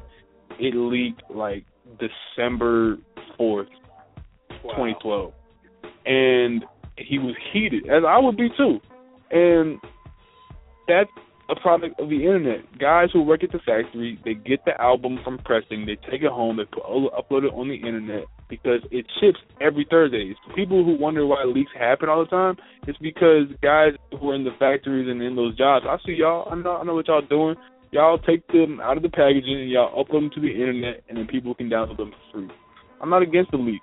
I'm not against it because the cult, like the culture has changed. Back in the day, Kyle, you could go in the store and say, "What's the CD called?" Enter the Wu Tang 36 Chambers. All right, I'll buy it. See, see, Right. see what it's about. You go home. Sight and it's unseen, most- unheard. Never heard. You you heard nothing about it. What's the CD called? Reasonable Doubt. Uh, I'll go check it out. All right, cool. Come back. Yo, that CD was fire because the majority of the rappers back then were putting out music that mostly everybody liked, and you could find dope things here and there. But if I if I go in the store, I have to make sure that my purchase is being reinforced with good music, and I can't just put down fourteen ninety nine on To Pimp a Butterfly if I don't know that it's gonna be worth fourteen ninety nine. Is that kind of selfish to not not trust Kendrick Lamar? Yeah, because I should. But when that leak came out, I streamed it. I was like, all right, let me see what this is about first. And then I went and bought and I had the vinyl on the way. So Top Dawg, don't sue me. So I think the way that like the internet has changed music, and the reason why it doesn't sell anymore is because instant gratification is such a huge issue in rap because everyone can get it when they want it. Oh, this new album is leaked. All right, let's go download it. Let's, everyone goes down to download it, and it's out a week before it's supposed to like drop. And that's why I think oversaturation is another problem. And I don't know if we're going to touch about that later on, but just real quickly, oversaturation is why it doesn't sell either. Because everyone can get albums within a week span. Like Earl will come out, Action Bronson will come out, and then Tyler will come out and we'll have those albums to listen to within three days, and then we'll say we're bored, we need something new, because right. album dates are meant to be the day where you're supposed to listen to it. That's the way I always was raised on on music. When something is meant to come out, it's going to come out, and that's when you're supposed to get it. Not that Wednesday before, not that Thursday before, because that demeans the value in what they put into it. Let's not forget that rappers and artists put years or months. Like Erykah Badu, she put five years into an album. Like some mm-hmm. some rappers put, you know, like three months in, and the quality shows. So the reason why that Young Thug's album can sell 16k and Kendrick's album is gonna sell, I think he's at 400k right right now, is because he's already gold. He's already gone gold yeah, he like he's it's it's it's it's already out of here for him. So he's good. So it's like 16k, 400k. That is a built that is completely built on touring, merchandise, and the consumer's trust. Young Thug, and I hate using him like I don't listen to his music. I do, but everyone always picks on him, so I just use him as as the example. Uh, right. The reason why he he he sells 16k is because people don't trust his music people don't trust him. They have to see what's going on. Oh, I, I like that lifestyle song, but let's see what this bar six six is about.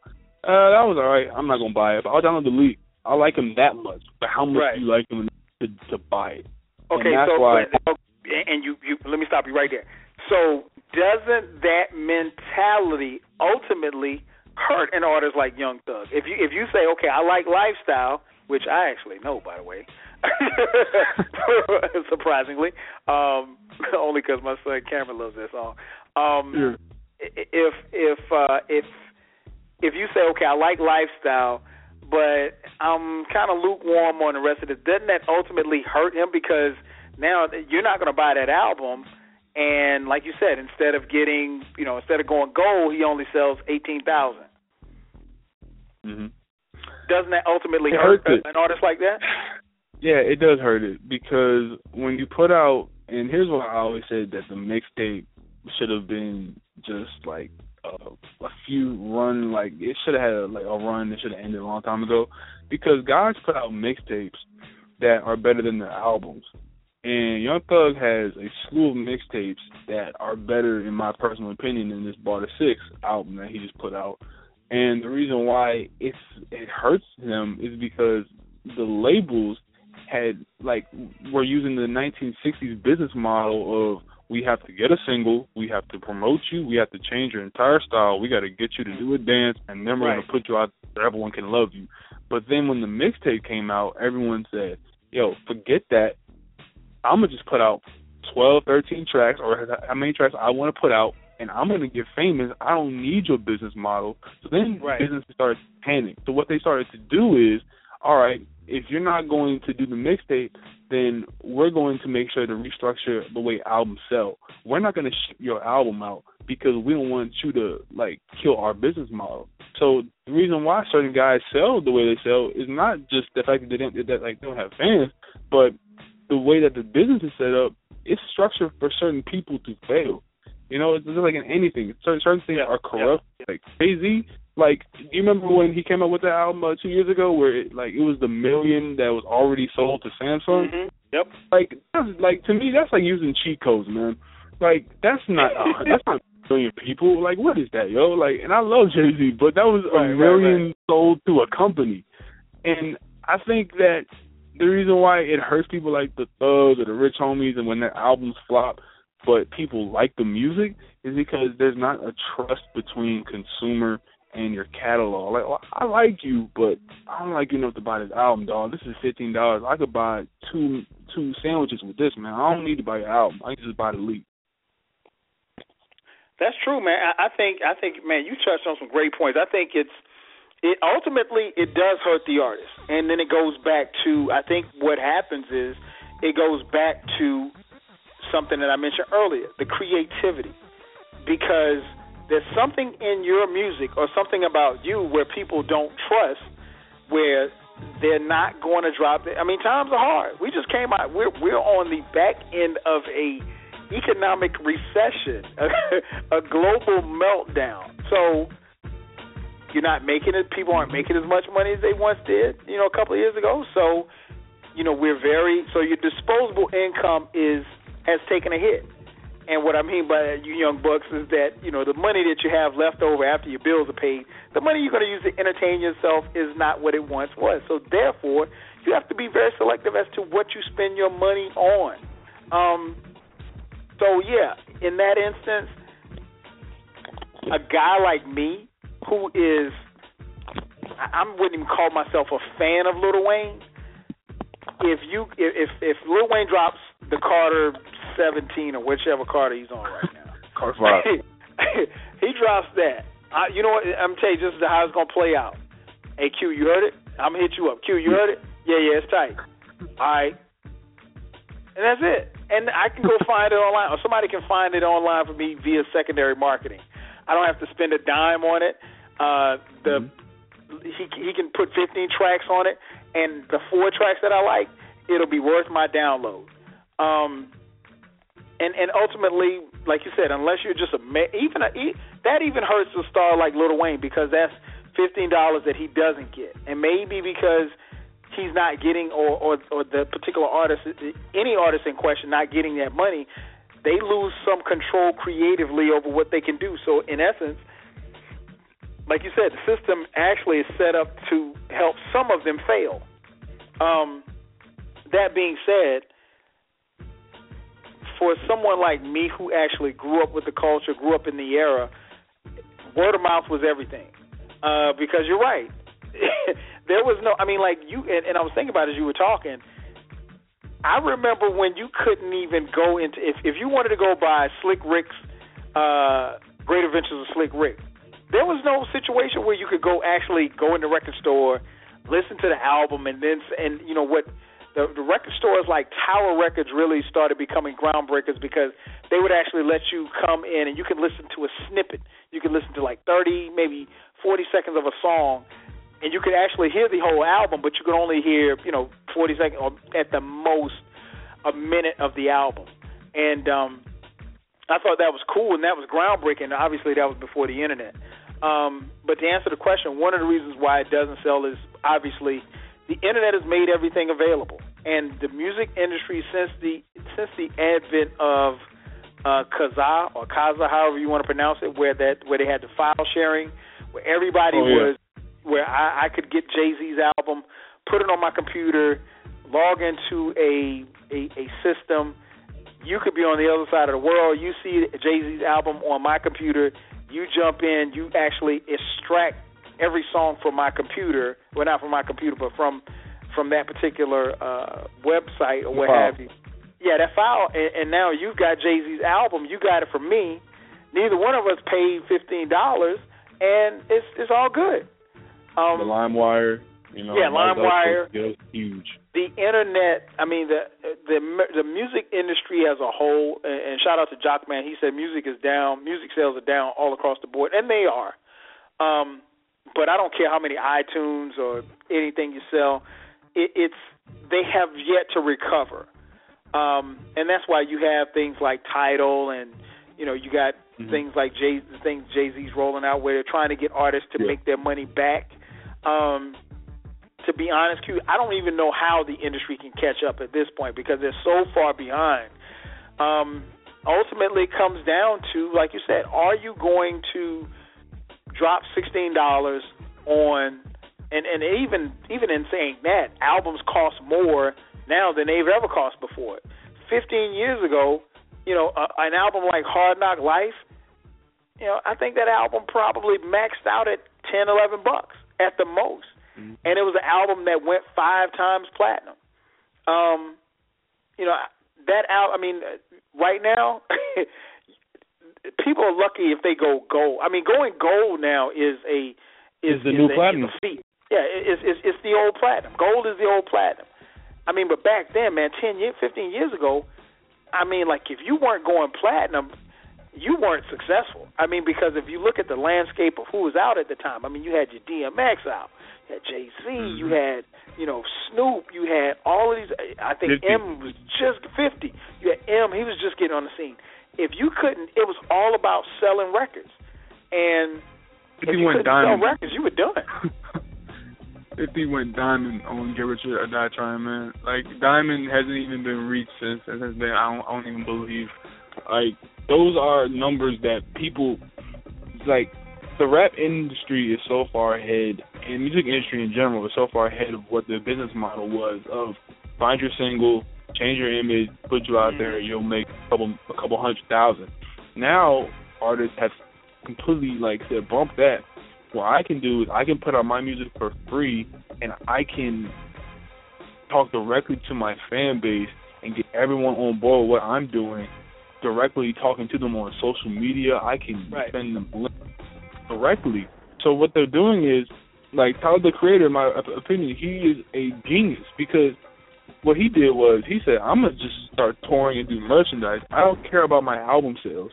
I'm gonna put the album out in certain stores here and there, like Best Buy, the Hot Topics, and stores like that, Walmart. But if it sells for thirty thousand, that's okay. Because you know why? I'm gonna make about two million cool off touring around the world and selling merchandise on my own website.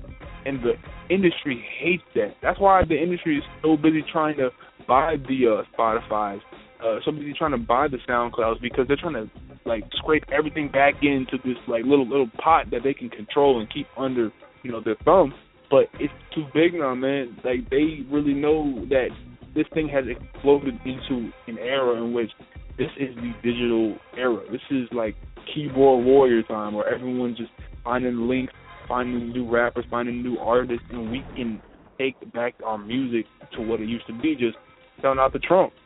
Mm-hmm. This is what the new trunk is. This is this is the new trunk music. You know how dudes just sell you like the, their like mixtape. Yeah, that, and, now, and now how it's just back in the day, man. Yeah, like now it's just hey, here's my my link. Instead, back then, like ten years ago, it was hey, here's here's my demo. There's no demo anymore. There's no more A and R's. The A and R is the person who's listening. Yeah. Yeah, and I, and I think I think that's that's key, man, because and and you mentioned it, and a couple of people mentioned it on Twitter as well. The mixtape, uh, the mixtape changed the game, and, and it's you know especially now, so many people rely on the mixtape, and everything is free. So you you're getting your content out there, but you know, very few artists at this point right now, especially hip hop artists in particular, very few hip hop artists are actually making money from you know record sales. They're making money from touring. They're making money from like I said merchandise. They're making more money trying to you know at one point in time the whole ringtone things were big, but um outside of that, it's hard. It's really really hard, and unfortunately, and and I've always made the case uh, when I talk, and it, and I try not to get into hip hop, huge hip hop debates on Twitter because you only got 140 characters. Um, but I try to tell people a lot of times they the first thing you you get into a discussion. What's the first thing someone says? Oh, well, such and such is hot. This is hot. The downside of being hot is that you're only hot for a certain amount of time you know, and, and people always make the case, oh well, yeah, Lil Wayne's hot. Well, I mean, yeah, Lil Wayne's hot. Don't get me wrong, he's hot, but Young Joc was hot. Ja Rule was. I mean, Ja. I can't think of anybody that was hotter than Ja Rule when it came to hip hop at one point in time. This dude was on not only hip hop albums, but he was on radio. I mean, he was all over the radio because he was on hooks. And what happened? Man, where is Craig Mack? Where is Craig Mack for first and foremost? Craig I'm Mack, trying to think Craig Mack's that. in a Craig Mack is in a church, man. I, I I'll send you.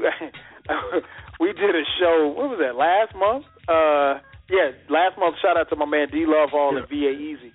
Uh, we did a show on Bad Boy. It was it was the big three: Bad Boy. Oh yeah, I Death remember that one. Yeah, and um, in my research, man, I found out that Craig Mack has joined this church. Like a There's, cult. you know, yeah, borderline a cult. There, there's a you there's a YouTube clip on. Go on YouTube after the show. Check it out. Uh, just put Craig Mack Church, and you'll see him in this church, man. It cra- craziest thing you want to see. Um, but yeah, man, it's it's uh it's it's you know you got to keep it creative, and I think right now the industry as a whole is just behind. And to be honest, they're so far behind, bro. I don't think they'll ever catch up. I commend the artists for going through unconventional methods to get their music and their content out there. Um, you know, but it also let's just keep it real. It also makes the fan, the average consumer, lazy because if you know, and we, we can go back to Lil Wayne. If you give me the Carter Five for free, and then you say, okay, well, my new album is going to be called, and let's say the Carter Five is is you give it on, on a mixtape, it's free. It's the the mixtape in between the album. We we've seen those before, right? It's the mixtape in between the album, so it's the mixtape that drops before the album actually drops. So, and let's say his album is the Carter Deluxe. That's the name of the album. Mm-hmm. There's a segment of the fans that's gonna say, well, you know what? I got the Carter Five for free. I'm not paying for this. I'm not paying for the Carter Deluxe. Why should I? Why should I pay sixteen dollars for that when you just gave me a free album? So, you know, that's the gift and the curse of you know giving out free music and free material. Ultimately, people are going to want free, and ultimately, that's going to hurt your pockets. Uh, the phone number to call in three four seven two one five seven one six two. Again, 347 215 7162. I am your host, 12 Kyle. This is 12 Radio. Tonight's topic, we're talking about the state of hip hop. Got my man Q, the six man, in the building, taking you up until 11 p.m. Eastern Standard Time. Uh, make sure that you pass the word, tell a friend, and tell a friend. If you missed any parts of tonight's show, you can check out our archives. Uh, several places you can check it out. Check it out right here, blogtalkradio.com backslash 12 Kyle. You can also check it out on Stitcher. Stitcher is an application for your cell phone. If you have an Android or iPhone, you can download the Stitcher application from your application store. Uh, search 12 Kyle and listen to the 12 radio show at home or on the go at your leisure. It's just that simple. If you're on iTunes, you can check us out on iTunes, subscribe there. And also, new feature now, man, we are being featured on SoundCloud and the YouTube and YouTube channel. Um, the you go to youtube.com backslash uh, 12 Kyle T W E L V E K Y L E. Um, so a couple places, man, where you can hear us if you missed any parts of tonight's show. Uh, let's jump to the phone lines. Let's go to seven seven four. This is my man Ryan. Ryan, what's going on, man? What's up, Kyle? What's up, Q? Yo. Chilling, man. What's up with you? Uh, not too much, man. Just uh, crank out last couple of weeks of uh, school. No doubt, no doubt. Get it in, get it in. What you got for us tonight, man? Actually, uh, I wanted to talk about that idea of hip hop. There's something that I wanted to bring up. Um, the idea of like free music. Um, mm-hmm. I don't know how familiar you guys are with, with uh, Tech N9ne and Strange Music, but um, what he did back in 2002, his album Absolute Power, he gave that out for free at first and did like a bunch of commercials. They're like you could find them on YouTube. They're old, but basically they gave that out for free. But then after the fact, people still bought it, and it sold over 250,000 copies. I don't know wow. how long it took, but people still bought it because the idea that his mantra, he always quotes it, "Real shit always shines." So if you focus on just trying to make a dope music, music that will stand the test of time, that you people want to go back to, people will support that artist and that whole idea of strange music, they took some ideas from like Loud Records or anything like that, where you get street teams or you you post it up where people can see like walking billboards, the merch game, like you guys mentioned with Tyler the Creator. If you got your merch game on point, people come back. They're walking billboards. The people will see it, learn about oh that's so and so. The album's hot. All right, I'll check it out. It, it just keeps growing that way because they would play shows where people were like small, like they played in front of a cooler and then eventually would get more and more people to the point that they're selling out shows now, and it just keeps getting bigger and bigger. And how uh, a major label rec, he just did an interview, said they offered him 60 million for one of the singles that's being played on mainstream radio now. Wow! And he turned it down. True. So he turned down a 60 million dollar deal. 60 million, yeah. Yeah, he did. I saw that. I saw that. Like that's a really yeah. good point, Ryan uh, because his business model is all about trying to hit the streets. He had, he had, he had a nice ground game, and I think that's what most rappers do. And I, I always say Tech N9ne is an is it also another thing is that we don't appreciate because what he does in music is he gives out his merchandise, he has shows, and he has people overseas supporting his stuff by word of mouth. And I think he's one of the only rappers who is successful today doing what he does on his own terms, putting out one of the great, like, also, if you haven't been to any of his live shows, he puts out one of the greatest shows I've seen a rapper do, better shows than any dude I've seen. And he puts say, all yeah. out word of mouth, word of mouth. Right. right. Yeah, and you, and you know what? What happens when you do stuff like that? Now, obviously, a guy like Tyler is is on the the upper end of the spectrum. But when you do things like that, the industry can't box you in. They can't define you and and tell you what you should do or, or how you should stick to a certain format. I mean, for for what it's worth, love him or hate him, um, Jay Z did that with Roc-A-Fella. Uh, mm-hmm. Roc-A-Fella had their own business model. They had their own way of going about making their music, and they were hugely successful. So when it came time to get a deal, you know, once they got their deal, uh, they you couldn't tell them what how they had to do it because they'd already shown that they could have success without you know the the the industry. Same with guys like Eminem. Same with guys like, and it goes back to when you th- when you talk about um, uh, you know mixtapes. Uh, Nelly was another guy, and I'm just thinking about contemporary guys, and then you move on forward to even guys like Kendrick Lamar, who had a huge following prior to any you know any major. I mean, and and it was even interesting when we talk about Kendrick was there's so many people that are just finding out about Kendrick Lamar. Like, oh my god, they don't know anything about overly dedicated. They don't know anything about uh Section, Section 80. 80. Uh, you know, so they thought that you know, uh Good Kid, Mad City was like the first time that for a lot of people that was their introduction to Kendrick Lamar. So, yeah. and, and I think, but that goes back to the success of TDE. Those yep. guys have a, a plan, and they've stuck to their plan and because they were successful without the industry, once right. they got into the industry, you know, the industry kind of had to cater to them as opposed to them catering to the industry. Mm, right. Like, actually, just a fun fact because I did like in my off time just randomly looking around on forums and I found a website actually that because Jay Rock used to be signed to Strange, and when they linked up back then, Strange Music actually signed TD all TDE Kendrick, Ab-Soul, Rock, and uh, Q on a, a signed contract, but they had a right to refusal at any point. So they took a lot of points to learn from Tech when he put them out on tours with them. So that they took ideas from that business label to go on their own. And then when you know uh, aftermath, they heard that they let him go. Eventually, mm-hmm. when wow. that time was right, so they knew it was something going to be bigger, so they could have their success, not keep them boxed in but it's a lot of a lot of points. exactly, they they do the same things with their merch game. Heck, I just saw it today on their on their shop. They're giving away physical copies for a limited time. It's like overly dedicated setbacks and the Kendrick Lamar EP now, so people can look at the old shit.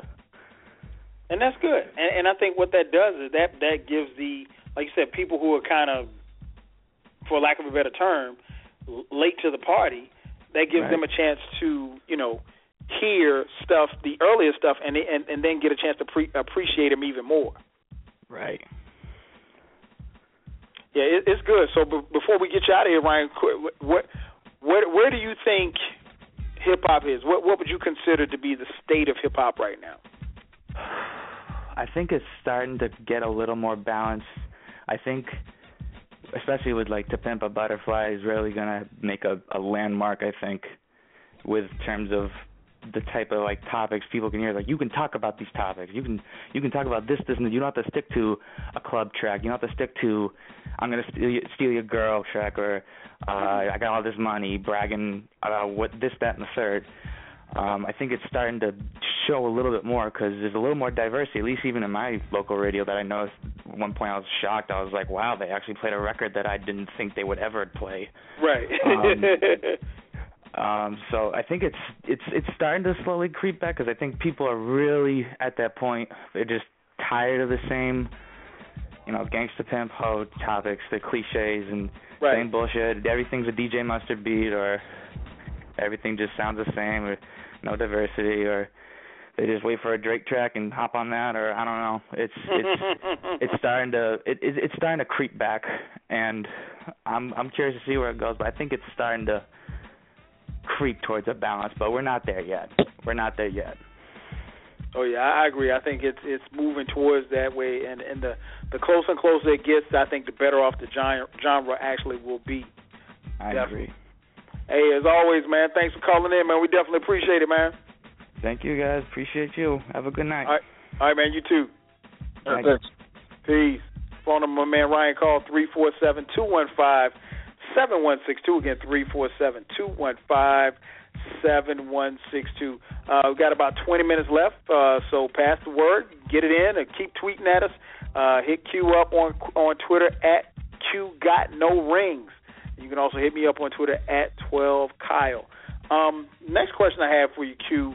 Uh, we talked a little bit about how hip hop fell off a little bit, um, or actually how it's fallen off. I mean, a lot of people, a lot of people don't like what they hear when they think of today's hip hop. Um, and you touched on a little earlier. Question I have for you: If you think there has been a decline in hip hop, who do you blame? If there's been a decline in hip hop, who would I blame? Uh, I would blame the people who are disingenuous with the music that they make. Uh, if you don't live, if your lifestyle isn't going out partying, drinking all the time, having fun, you know, and like that's not what you do, and you try to front like, oh, this is this is what I've been doing. You trying to copy what's going on and try to be basically just being a, a complete fighter of, oh, I'm gonna do what Wayne did, or oh, I'm gonna do right. what uh, Cam'ron did. I'm gonna do what 50 did. I'm gonna try to make a Dre beat and sound like you know Game or whatever. I think those people, and I don't like calling out specific names because I have so much respect for the guys like Wayne because Wayne to me was one of like the greatest. Like when I was like when I was growing up, we used to Wayne all the time. Drought one through three, the dedication tapes, those were and those are still great to me. But every rapper falls off, and everyone has their pitfalls. No one's really to blame for it. But if you had to place blame on something or somebody, I would place blame on three things. It would be the people who are biters, people who are only in it for the money, and the consumer. Because ultimately, the consumer decides what pop, and the artist puts out the message. All right. So it takes two to tango. You can't get hot if a million people aren't saying, "Yo, that's my shit." Yo, I love this song. I need to hear this on on, on the radio every three minutes. You live in Atlanta. You live in the like hot like the hot like stations all the time. Like, oh, here we got coming out with a new T.I. song. Or here we got coming out with a new Jeezy song, or a new Wayne song, a new Young Thug, new Rich Gang, new Birdman, new French Montana. Every single second, those songs are being replayed and replayed and replayed. Someone's asking for that. It's right. not just the the company giving giving spins. It's people calling in saying, "Yo, I want to hear this new uh this new um Kendrick song," you know, and that would be great if people were asking for that all the time, but they aren't because people just want to have fun. Everybody just wants to, you know, party all the time and everyone wants to ignore the messages and, like the more serious side or the more thought provoking side of what you know is great, and that's what makes Kendrick and all those guys so great. Like Black Thought, the Commons, those type of people, and like the Kwelis, because not only can they make songs with a message, they they can make songs that have a melody and songs that are can actually be fun. You know what I'm mm-hmm. saying? It, it, it, it takes a special MC to be able to fuse entertainment with knowledge. So you can't really blame one person. It's like three things, man. It's like the industry, the people who are in it just for the money, and the consumers. Those three things. You you all decide what gets hot. That's true. That that is true. Um, shout out to man, my man Jock Man on Twitter. He said blame Obama. That's a joke, people. Um, I, I blame Puffy, man. I blame it's all Puffy's for now. Let me stop. Um, I, I agree, man. I think it's it's a culmination of things. Uh, it's it's the industry as a whole uh, because there are no record executives. There, there's the record executives and the A and R's and everybody at the label.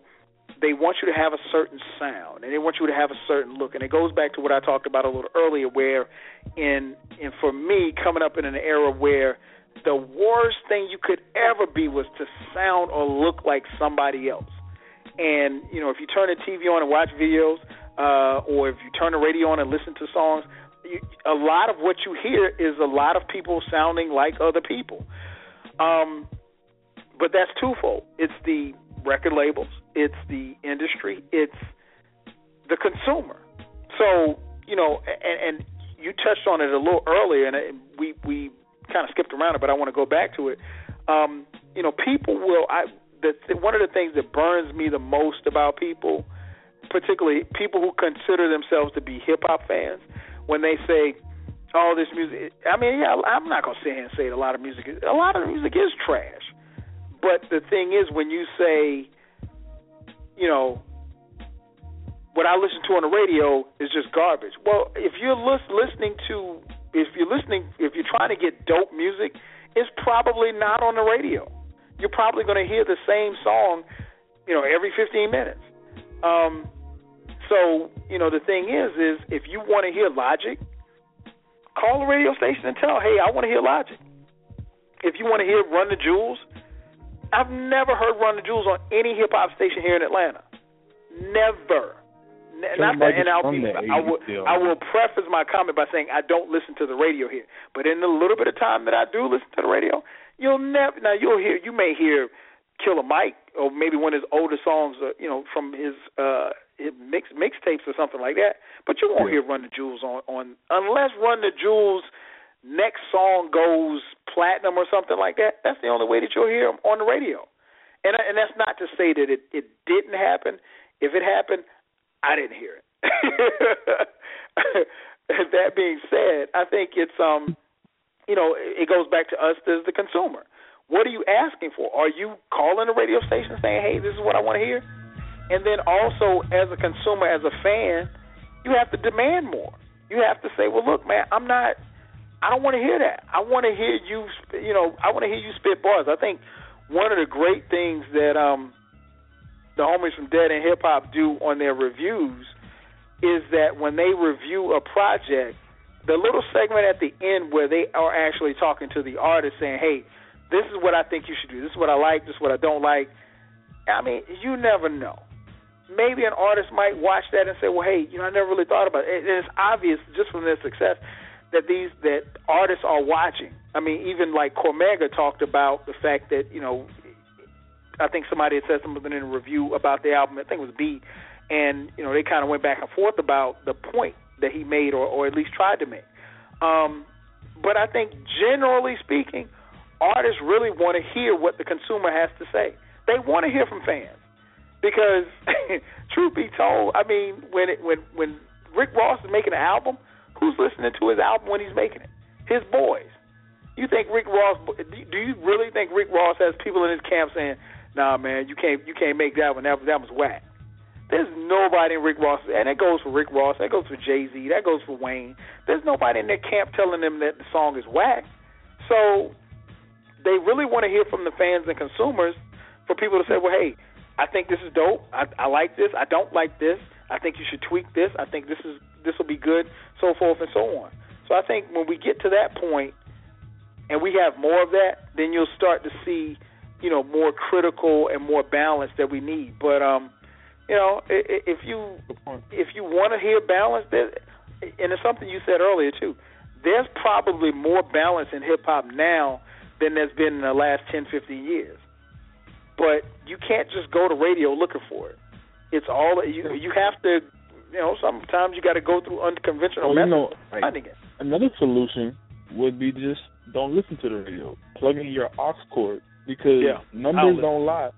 Numbers speak to people. So if I'm like a record exec and I see that no one's listening to the radio anymore, guess what? I'm not going to worry about singles. And that's why I said that the business model of the 1950s is over.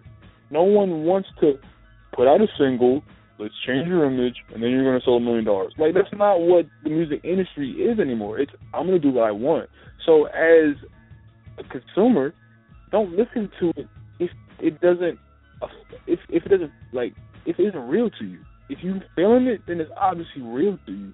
So if you hate the that the fact that the Young Thug and Nicki Minaj song is on the radio and the Rae Sremmurd is on the radio all the time, and you hate the No Type song and you just cannot stand it, then how about you trying to lay off and listen to your iPod or put your iPhone in or anything uh, to your aux cord and listen to what you do? Because when those ratings come back and they see that there is a 50% decrease in the radio, guess what they're going to start doing? calling the rappers themselves saying, "Yo, give me a song to put on the radio." Mm-hmm. That's how it radio changes. Yeah, and the radio changes. Make the industry change for you. Don't change for the industry. And that's what these new guys are doing. That's what I love about them because no one. And I, I love how no one's caring about album sales anymore. You ask if you ask everyone, people will say, "Yeah, I mean, it would be great to go gold." But as long as I'm making money off my merch and my touring and my fans like what I'm putting out, I don't care about going platinum. Like that's not my number one thing. It would be amazing, but that's not my number one goal. And I love the fact that rappers are being this open about it and trying to change the industry within, you know, not just trying to, you know, conform. Oh, no doubt, no doubt. I agree totally. Three four seven two one five seven one six two is the phone number to call. Let's jump to the phone lines. Let's go to area code five one six. Five one six. You're on with twelve Kyle and Q. Six man. What's your name? Where you calling from? What's up, Suds? This is me, Randy. Randy, what's going on, man? Yo, what's good, yo? Not much, not much, Kyle. Nothing much, Q. Just Thanks for listening to calling awesome in, man. Not much, bro.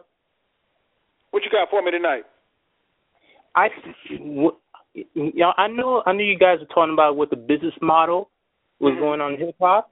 I feel like what's going. I think in the next ten years, out like like physical copy albums are not going to be a factor. They're they're going to be gone in the next ten years, and here's Okay. why.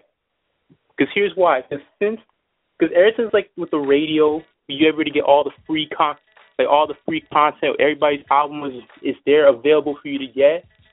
People have people like us hip hop fans, well, claim to be hip hop fans, are are just not gonna look um look to like to stores that that buy that buy that buy albums.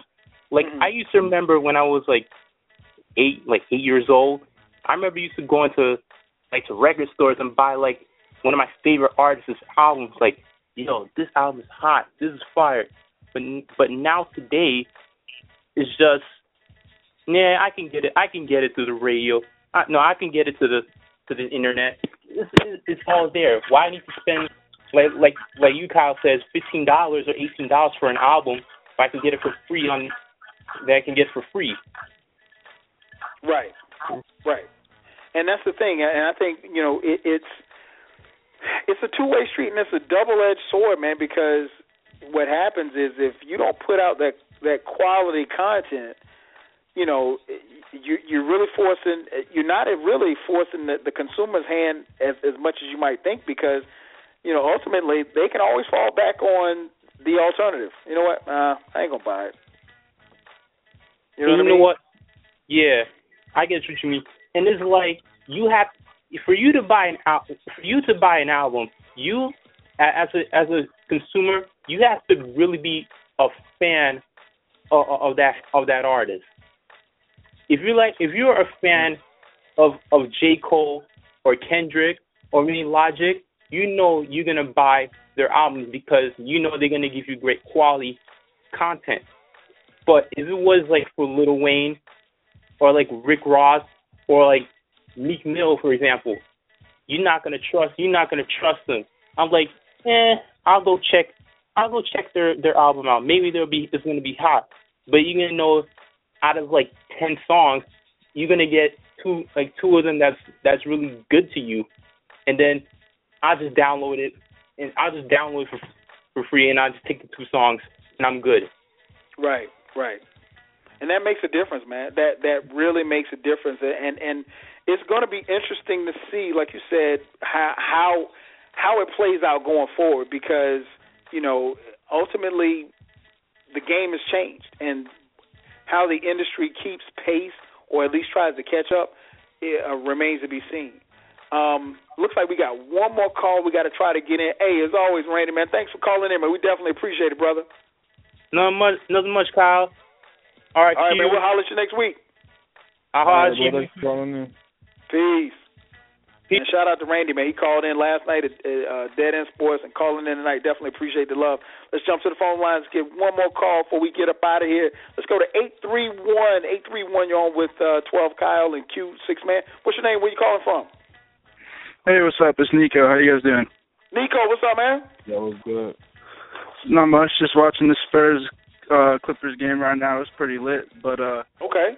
um I just wanted to go to uh, talk about the last question about like who it is that we blame them or who deserves most of the blame for the way the industry is. And for, first, first of all, let me just uh, say I agree with Q that it has been improving over the last 10 to 15 years.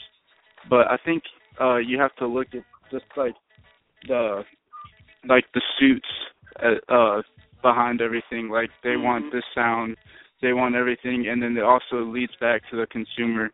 But uh, just in like I think what's in between that's messing everything up is like you have like dominance of different mediums like iTunes, the way iTunes and mostly Spotify now dominate everything. Like I was even reading an article today that Tidal was a flop, and it didn't really, it's not really doing anything because people just got like the 30 day trial and then they gave up on it because it's like the same thing as Spotify basically.